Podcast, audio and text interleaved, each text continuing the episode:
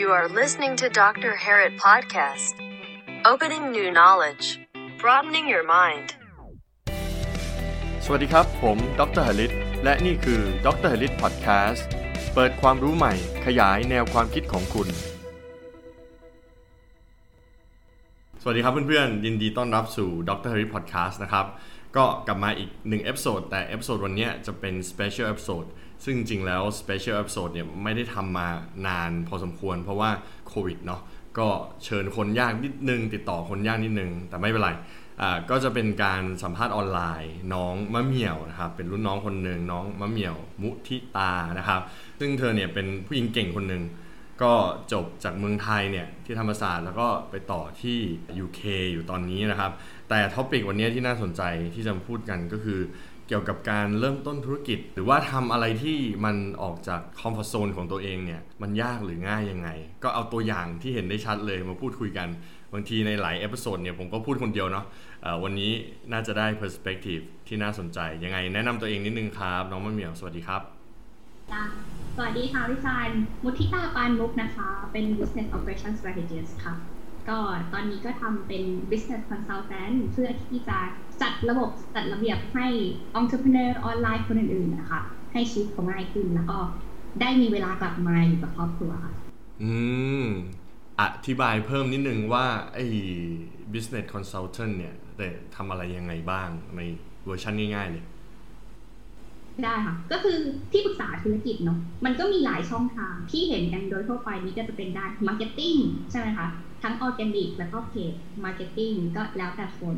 ทางของที่เหมียวทำเนี่ยเขาเรียกว่าเป็น back end ก็อย่างเช่นพวกงานแอดมินต่างๆ day to day job workflow ว่ายังไงตั้งแต่เริ่มต้นยันจบทำยังไงให้ไม่ใช่แค่เจ้าของกิจการน่ะต้องทำงานนี้อยู่คนเดียวเวลาที่เขามีลูกน้องเข้ามาเนี่ยลูกน้องก็สามารถทำได้แล้วก็ได้ผลลัพธ์เหมือนกับที่เจ้าของกิจการทำเองแบบนี้ค่ะมันก็จะเป็น operation system ขึ้นมาโอเคเดี๋ยวย้อนกลับไปนิดนึงมะเหมี่ยวเองเนี่ยพื้นฐานเรียนอะไรมาแล้วทำไมมันถึงมาทำตรงนี้ได้เหมี่ยวอ่ะชอบเรื่องแบบเหมือนกับเป็นคอนโทรลฟรีกนิดๆหน่อยๆก็ไม่นิดหรอกแต่ก็คือชอบอะไรที่มัน expectable ในระดับหนึ่งก็จบนิติศาสตร์มานิติศาสตร์มันก็เป็นระบบอยู่แล้วมันทำให้เหมี่ยวมีแนวความคิดในรูปแบบหนึ่งแต่พอได้มาทำงานที่ international organization เนี่ยค่ะก็ได้รู้อีกว่าระบบการจัดการภายในขององค์กรใหญ่ๆยังมีปัญหาอยู่คือถึงแม้ว่าเราเป็นเด็กแบบเบบี้เข้ามาระดับแบบentry level แต่ปัญหาที่นายต้องการให้เราทำงานออกมาอย่างที่เขาตั้งใจมันก็คือปัญหาของ workflow และ operation การ assignment การสั่งงานให้ลูกน้องการตั้ง deadline project management project manager เนี่ยสำคัญมาก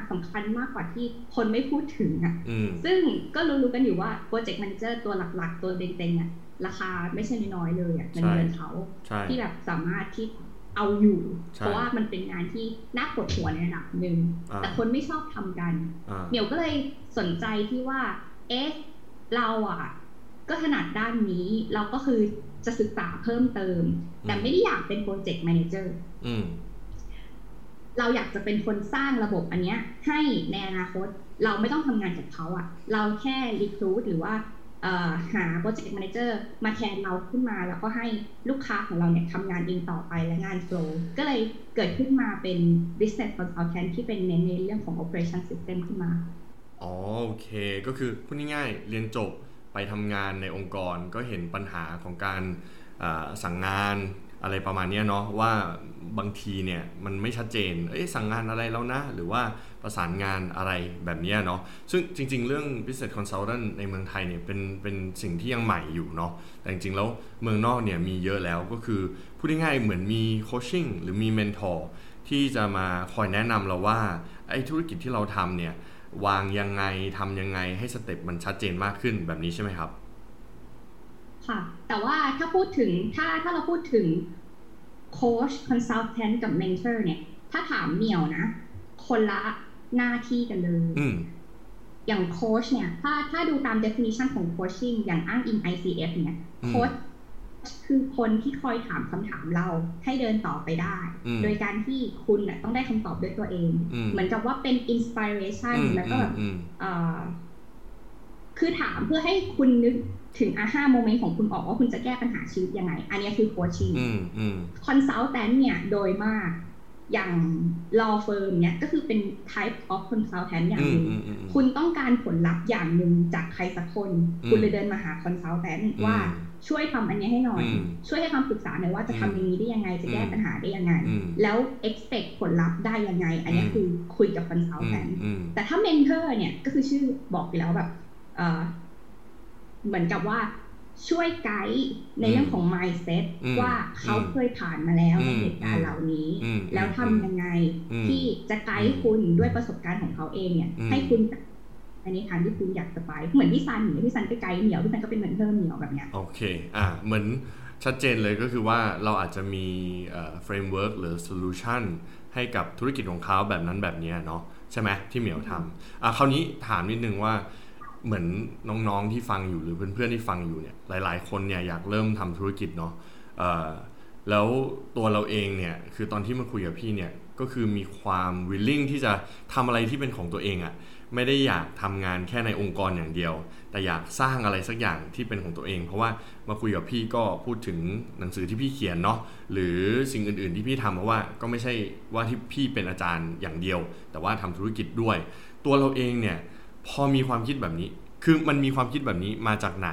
แล้วพอมามีความคิดแบบเนี้ยทำยังไง1 2 3 4แนะนำให้ listener หรือคนฟังแบบให้เขาเห็นภาพนิดนึงว่ามาถึงจุดนี้ได้ยังไงเพราะปัจจุบันเนี้ยเท่าที่พี่ทราบเนี่ยเรามี clients หรือมีลูกค้าค่อนข้างเยอะแล้วก็ทำ podcast ของตัวเองด้วยโอ้โหตั้งกี่เป็น100 episode แล้วใช่ไหม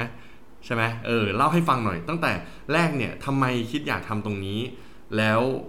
เริ่มต้นทำมันยังไง1 2 3 4ครับความคิดเนี่ยอาจจะโอสคูลหน่อยนะแต่ว่าเดี๋ยวเชื่อว่าถ้าเราไม่เคยทำอะไรตั้งแต่ต้นเนี่ยเราไม่สามารถขึ้นมาอยู่ในระบบในขั้นบริหารได้เดี๋ยวก็ทำงานกับคนอื่นมาก่อนแบบไปแจมไปพาร์ทเนอร์กับบริษัทอื่นแล้วก็ไม่รอด ไปเป็นแชร์แฟรนไชส์กับคนอื่นแล้วก็ไม่รอด ทำไมมันถึงไม่รอดปัญหาที่เกิดขึ้นน่ะมันเป็นปัญหาเดียวกันคือการจัดการแล้วเราก็เลยแบบจากประสบการณ์จากเฟลเลอร์ทั้งหลายทั้งแหล่เนี่ยเราก็ collect data ตรงเนี้ยมาคุยกับตัวเองว่าเฮ้ยเราทำได้โดยที่ว่าเราไม่ต้องเข้าไปเป็นส่วนหนึ่งของบริษัทเขาอ่ะแต่ว่าเราจะมองอยู่ห่างๆอย่างเงี้ยแล้วบอกเขาว่าอันนี้คือจุดบอดนะเพราะอะไรหรือเปล่าเพราะพอเราอยู่ใกล้ปัญหามากเกินไปบางทีเขาไม่ฟังเรายิ่งถ้าเรามีผลประโยชน์ได้เสียด้วยอ่ะเขายิ่งไม่ฟังเราใหญ่เลยแต่พอเราเป็นที่ปรึกษาเขาให้เรามาในฐานะ advisor หรือ consultant เนี่ยมันเป็นอีกจุดหนึ่งที่ว่าอ๋อโอเคอ่ะ third party view อ่ะเขาอาจจะเห็นบางจุดที่คนข้างในไม่เห็นน่ะแล้วเขาเชื่อใจเราในระดับนั้นซึ่งว่าเราอ่ะมี framework ที่จะเรามี method ไม่ใช่ framework เรามี method ที่เราสามารถ audit หรือว่าวิเคราะห์ตั้งแต่ขั้นแรกของ offer ยันไปยัง referral process แล้วก็ retention ก็คือให้ลูกค้าเนี่ยคอยซื้ออยู่ไปเรื่อยๆพอเราทำให้เขาเห็นอย่างเงี้ยเราก็ชี้ได้เลยว่าจุดบอดมันอยู่ตรงไหนโดยที่เขาเองอ่ะไม่เคยคิดมาก่อนนั่นก็คือจุดเริ่มต้นของธุรกิจทั้งหมดเพราะฉะนั้นให้ไปทำงานกับคนอื่นก่อนให้รู้ว่าปัญหาคืออะไรเพราะว่า entrepreneur เนี่ยคือ risk taker ใช่ไหมคะแล้วธุรกิจเนี่ยมันได้เงินก็จากการแก้ไขปัญหาของคนอื่นไม่ว่าจะเป็นขายสินค้าหรือว่าขายบริการมันคือการแก้ปัญหาอย่างนั้นเพราะฉะนั้นได้ไปลองรับเงินมาจากการที่ทำงานกับคนอื่นหรือว่าเทสตัวทฤษฎีของตัวเองเล็กๆน้อยๆเนี่ยแล้วค่อยๆฟอร์มมันขึ้นมาเป็นธุรกิจเนี่ยมันก็จะไปต่อได้ข้างหน้าแล้วมันก็ไม่ overwhelm มันไม่รู้สึกว่าแบบมันต้องแบบเบิร์นเดอะโบ๊ทหรือว่าแบบต้องลาออกเพื่อที่จะมาทำอย่างนึงเลยแบบนี้มันก็มากไปคือตอนแรกก็คือลองก่อนไม่มีไปลองก่อนว่าทำนั่นทำนี่แล้วอันนี้มันไม่เวิร์กนะเราพอดีเห็นแก๊ปเห็นสิ่งที่ตัวเองชอบในการจัดการในการแนะนำอะไรประมาณนี้แล้วก็ไปศึกษาเกี่ยวกับธุรกิจที่เกี่ยวกับ business consultancy มาใช่ไหมดูจากที่อื่นเฟิร์มอื่นด้วยว่าเขาทำยังไงไปเรียนรู้ไปพูดคุยแล้วก็คิดว่าเฮ้ยลองเป็นอีกธุรกิจหนึ่งที่ตัวเองจะลองทำดูเนาะอันอื่นอาจจะไม่เหมาะกับจริตตัวเองแต่นี่เห็นว่าเฮ้ยมันเหมาะแล้วก็ลองทำดูแล้วมันก็พอไปได้ใช่ไหมชอบมันแล้วก็มาถึงจุดนี้ก็โอเคก็เลยลุยแล้วก็ไปต่อพอได้เริ่มตั้งไข่แล้วเริ่มเดินแล้ว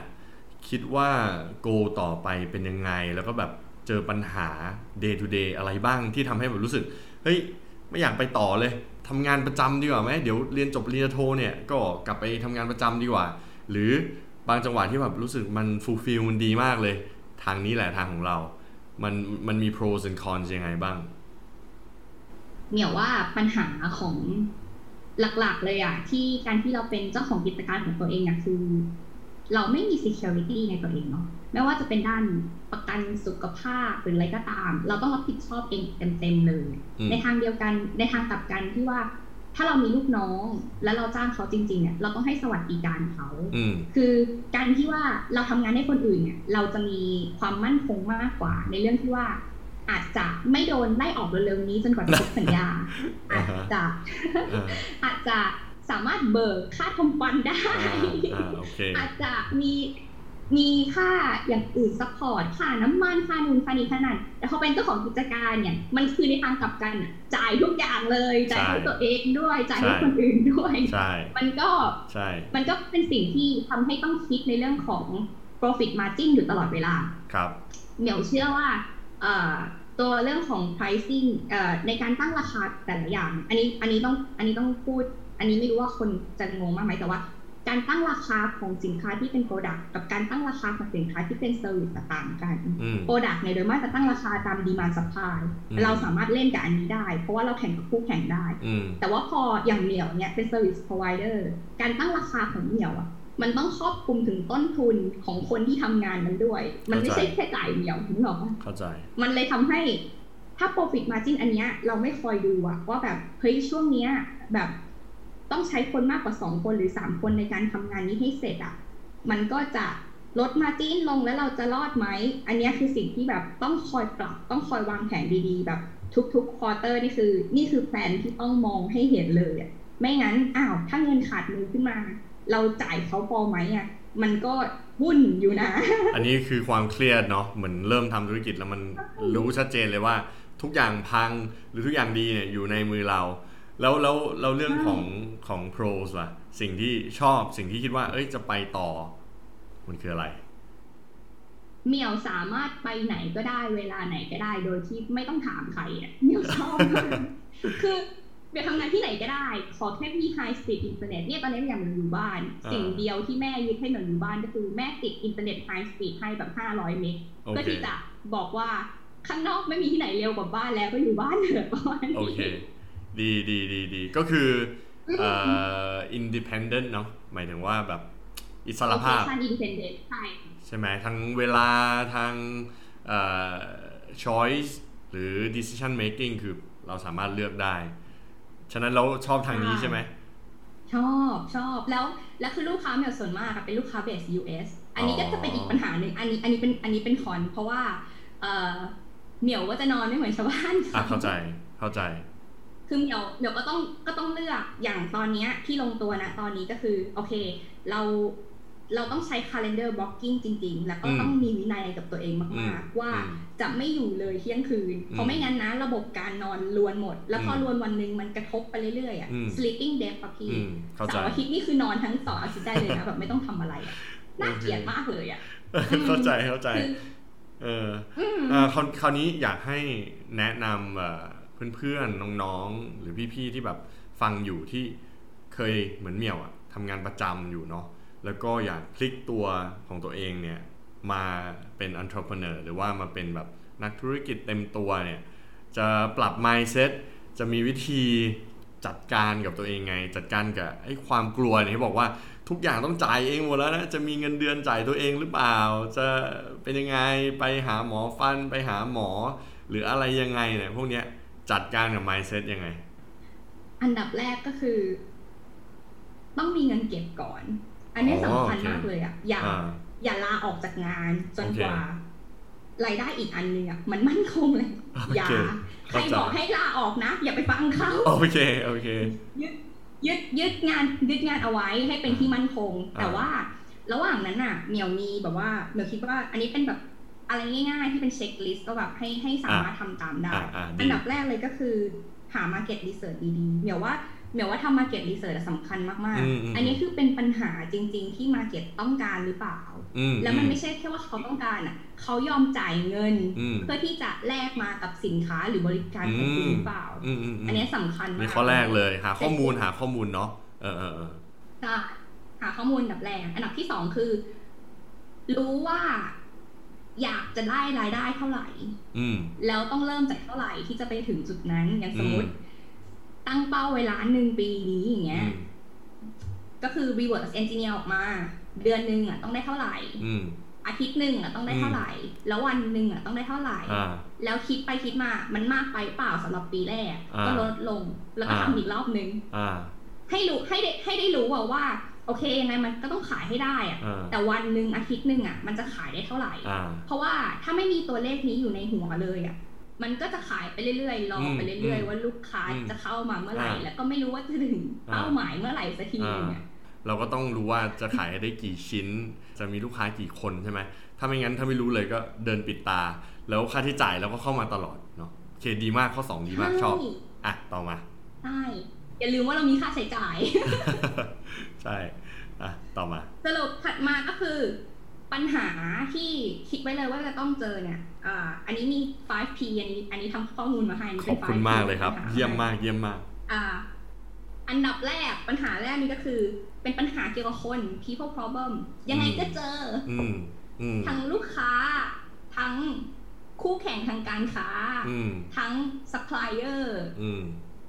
ต้องเรียน negotiation เลยอะแบบ okay. ต้องเป็นคนที่แข็งแกร่งขึ้นในระดับหนึ่งว่าเรารู้ว่าเราอยากได้อะไรแต่เราจะต้องทำยังไงเพื่อให้เราไม่เสียเปรียบแล้วก็ได้สิ่งนั้นมาแบบ okay. เป็นสิ่งที่ค่อยๆเรียนรู้ไปตามประสบการณ์น้ำตาเสียไปหลายอย่างกับการดีลกับคนเหมือนกันแต่ว่ามันก็เป็นประสบการณ์ที่ถ้าไม่ผ่านเรื่องแบบนี้ก็คงไม่ได้รู้ว่าเหมือนกับว่าเราไปดีลกับซัพพลายเออร์เจ้านี้เสร็จปุ๊บคุยไปคุยมาเฮ้ยสัญญาเขาฟลอดอ่ะดีนะที่ยังไม่ได้เซ็นอ่ะแต่แบบประกาศไปแล้วว่าจะดีลแบบนี้อ่ะโหเสียหน้านะเข้าใจแต่ทำไงได้อ่ะเราก็ไม่เข้าไปยุ่งหรอกเพราะว่ามันเสี่ยงอ่ะพี่ซันนึกออกปะเข้าใจครับเสียทั้งเวลาเสียทั้งชื่อเสียงเข้าใจแล้วก็ต้องเสียทั้งเงินด้วยแหละเพราะว่าเวลาเราหมดไปกับเงินแบบก็ต้องหยุดอ่ะอันนี้คือปัญหาคนที่จะเจอแน่ๆไม่ได้พูดให้กลัวนะคะเข้าใจไม่ได้พูดให้เตือนไม่ใช่แต่ว่ามันเกิดขึ้นได้อาจจะเป็นปัญหาครอบครัวที่บ้านก็ได้ที่บ้านไม่เข้าใจเปล่านึกออกป่ะบางคนแบบ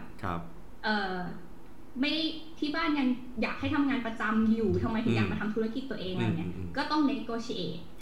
ให้วินวินเอาจริงๆอ่ะถ้าเกิดเงินในบัญชีขึ้นมาเอาไปให้เขาดูอ่ะเขาก็คงไม่พูดอะไรมากหรอกชัวร์อ่ะโอเคข้อต่อไปก็คือจะเลือกทำสินค้าหรือบริการที่2 product หรือว่า service ก็คืออันนี้อยู่ที่ความถนัดเลยอย่างพี่ซันก็เน้นเป็นสินค้าเนาะ product ใช่อย่างเหมียวก็เน้นเป็นบริการเพราะว่าเหมียวถนัดแบบนี้มากกว่าต้นทุนมันน้อยไม่ใช่หรอ ไม่หรอกมันก็มีต้นทุนทั้ง2แบบแหละ ดีใช่ดีแล้วก็ปัญหาคนละเรื่องเนาะระหว่างสินค้ากับบริการสินค้าก็จะมีเรื่องของคุณภาพสินค้าไม่ว่าจะผลิตเองหรือจะ OEM อะไรก็ว่าไปอันนั้นก็จะเป็นอีกทางนึงทางนี้ก็คุณภาพของการบริการเช่นเดียวกัน อันนี้ก็จะเป็นปัญหาลักษณะนี้ข้อที่3ก็คือการตั้งราคาเมื่อกี้เราพูดไปแล้วว่าตั้งราคาของสินค้าเนี่ยมันตั้งได้ตาม demand supply หรือตามเทรนด์ของโลกอะไรยังไงคือมันมีราคากลางอยู่แต่การตั้งราคาของ service เนี่ยมันก็จะปวดหัวหน่อยแต่ว่ามองในแง่ดีก็คือเราตั้งได้เองนะไม่มีใครมาแบบว่าเป็นคนกลางวัดกับเรายกเว้นแต่ต้นทุนของเราเอง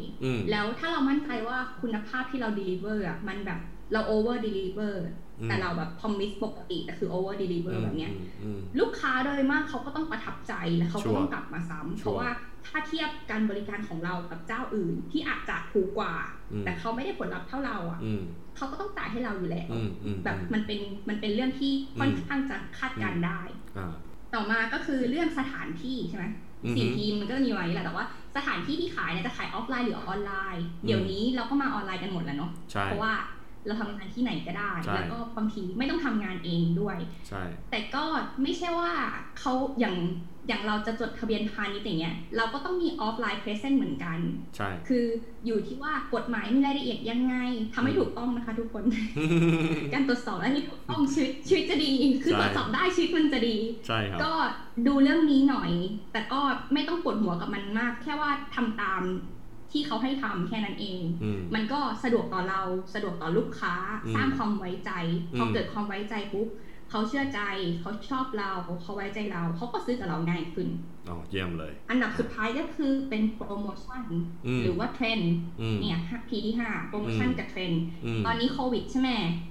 พี่ซันก็จะขายพวกว่าอุปกรณ์เกี่ยวกับว่าสุขภาพมากหน่อยใช่เพราะว่ามันเป็นเทรนด์แต่ว่าถ้าคิดว่าถ้าจะเริ่มอะไรใหม่นะตอนนี้จะขายอะไรเอาจริงๆอาหารนะก็ยังเป็นเรื่องหลักคือพอกลับมาอยู่ไทยเนี่ย delivery นี่คือทุกวันนะเอาจริงๆแล้วยิ่งส่งฟรีไม่เกิน3กิโลเมตรเนี่ยก็คือไม่ออกไปไหนอ่ะไม่รู้สึกเดือดร้อนอะไรไม่มีความจำเป็นใช่แล้วมันเป็นปัจจัย4ใช่ป่ะมันก็ยังไงมันก็ต้องใช้ยังไงมันก็ต้องกินยังไงมันก็ต้องแบบเสื้อผ้ายารักษาโรคอะไรพวกเนี้ยก็ตัดสินใจดูแต่ว่าตามเทรนด์ในส่วนที่พอดีที่เราไม่ขาดทุนนะคะอย่าลืมเรื่อง profit margin นี่สำคัญมากใช่ๆเป็นข้อจำเลี้ยงใช่ๆๆเนี่ยแหละที่เราฝากไว้ใช่ๆฉะนั้นจะเริ่มธุรกิจก็ต้องคิดให้หนักเกี่ยวกับคนเกี่ยวกับราคาว่าจะเป็นหรือสินค้า product หรือ service หรืออะไรพวกเนี้ยคือต้องพูดง่ายๆว่าเหมือนข้อแรกคล้ายๆข้อแรกก็คือว่าต้องหาข้อมูลให้เยอะเนาะถ้าเรามีข้อมูลเยอะกว่ามันก็จะค่อนข้างพร้อมที่จะไปแต่จริงๆพี่ว่าเนี่ยต้องหาบาลานซ์แหละเพราะบางคนก็เป็นหนอนหนังสือข้อมูลเยอะมากเลยแต่ไม่กล้าลงมือทำใช่ไหมบางคนก็ฉันลุยอย่างเดียวเลยไม่รู้อะทำไปก่อนเลยมันก็ไม่ได้มันต้องมีบาลานซ์เนาะใช่ไหมใช่คือเขาเรียกว่านะ information overload อ่านมากๆแล้วก็แบบเนื้อออกมาคนที่อ่านมากๆบอกว่าอย่าทำอย่างนี้อย่าทำอย่างนี้ฉันอ่านมาเนี่ยมี reference พร้อมแต่แบบถ้าเขาไม่ลองก็ถึงได้บอกว่าอย่าเพิ่งลาออกจากงานให้ลองก่อนแบบยังไงลองมันก็ต้องเสียตังค์แล้วแบบก็เทสเล็กๆน้อยๆถ้าได้อะไรกลับมาสมมุติถ้าภาษายิงแอดเขาก็บอกว่าลง1ได้กลับ5อะไรอย่างนี้ใช่ไหมแต่อย่าเพิ่งไปยิงแอดนะคะจนกว่าติดตาจะคุ้มก็ลองดูคือแบบลงทุนหลักพันอย่างเงี้ยถ้าได้หลักหมื่นกลับมาเอาก็ลุยแล้วโอเคดีอีกอย่างนึงที่เมย์อาจจะพูดก็คืออันนี้สำคัญมากเราเริ่มต้นทุกอย่างอันนี้เป็นแบบเหมือนมอตโต้ในบริษัทเลยนะบอกว่าเราเริ่มต้นทุกอย่างเนี่ยด้วยไอเดียด้วยครีเอทีฟด้วยความที่อยากแต่ว่าธุรกิจมันจะไปข้างหน้าได้ด้วยการที่เราเอาระบบเข้ามาจับคือถ้าเจ้าของเนี่ยคอยเปลี่ยนไอเดียวันต่อวันหรือชั่วโมงต่อชั่วโมงตัวเจ้าของเองอ่ะก็งงว่าจะเดินต่อไปยังไงคนที่ทำงานด้วยเนี่ยก็งงว่าสรุปจะเอายังไงและจะทำยังไงต่อเพื่อให้ได้ผลลัพธ์จริงเพราะฉะนั้นพอมีไอเดียขึ้นมาเราต้องทดลองว่าโอเคทำยังไงให้ได้ผลลัพธ์ A to B workflow เป็นยังไง proven process ไหมทำซ้ำได้เหมือนเดิมหรือเปล่าเสร็จปุ๊บที่ภาษาทั่วไปที่เคยได้ยินก็คือ SOP แหละ Standard Operation Procedure ทำมันขึ้นมาเพื่อให้คนอื่นมาทำแทนเรามันก็จะกลายเป็นระบบขึ้นมาจากนั้นเราค่อยไปเอาไอเดียใหม่ขึ้นมาทำท็อปขึ้นไปอีกว่าจะทำอะไรใหม่ๆดีแต่ไอ SOP อันแรกก็คือยังเดินอยู่นะยังได้เงินอยู่นะแต่ให้คนอื่นทำเท่านั้นเองอย่าหยุดทำในสิ่งที่มันเวิร์กอย่าเปลี่ยนถ้ามันเวิร์กแล้วอย่าเปลี่ยนแค่ทำเพิ่มและนั่นแหละมันจะรอดอันนี้เห็นด้วยเพราะว่าตอนพี่เริ่มทำธุรกิจแรกๆก็ทำเยอะแยะหลายอย่างเลยมีหลายไอเดียเนาะบางทีเริ่มแล้วก็ไปไม่สุดบ้างเจอปัญหาแล้วก็หยุดบ้างคือใน process ในการทำทุกอย่างมันต้องมีปัญหาอยู่แล้วเนาะเชื่อว่าของมะเหมี่ยวเองก็จะแนะนำลูกค้าให้re-evaluate เนาะจะมี checklist ตลอดเวลาเนาะทำไปแล้วเป็นยังไงทำไม work ไม่ work แล้วก็ process บางทีมันก็เปลี่ยนหรือ evolve ไปใช่ไหมใช่ค่ะมันเปลี่ยนไปตามเวลาคือเหมือนกับแบบพูดง่ายๆเหมี่ยว6เดือนที่แล้วอาจจะมี mindset แบบนึงคิดว่าทำแบบนี้จะเวิร์ก6เดือนผ่านมาอ่านหนังสือเพิ่ม5เล่มอ้าวมุมมองเปลี่ยนแล้วอ่ะคนนี้แนะนำมาแบบนี้ก็อยากลองของใหม่มันก็ต้องเอามาแก้กันใช่แต่ก็อยู่ที่ประสบการณ์ตัวเองด้วยเนาะโอเคคราวนี้มีอะไรสุดท้ายไหมที่จะแนะนำเกี่ยวกับคนที่อยากเฮ้ยมันลุยแล้วจะทำธุรกิจแล้วมีอะไรอยากทิ้งท้ายไหมก่อนที่จะจบรายการได้ค่ะเหมี่ย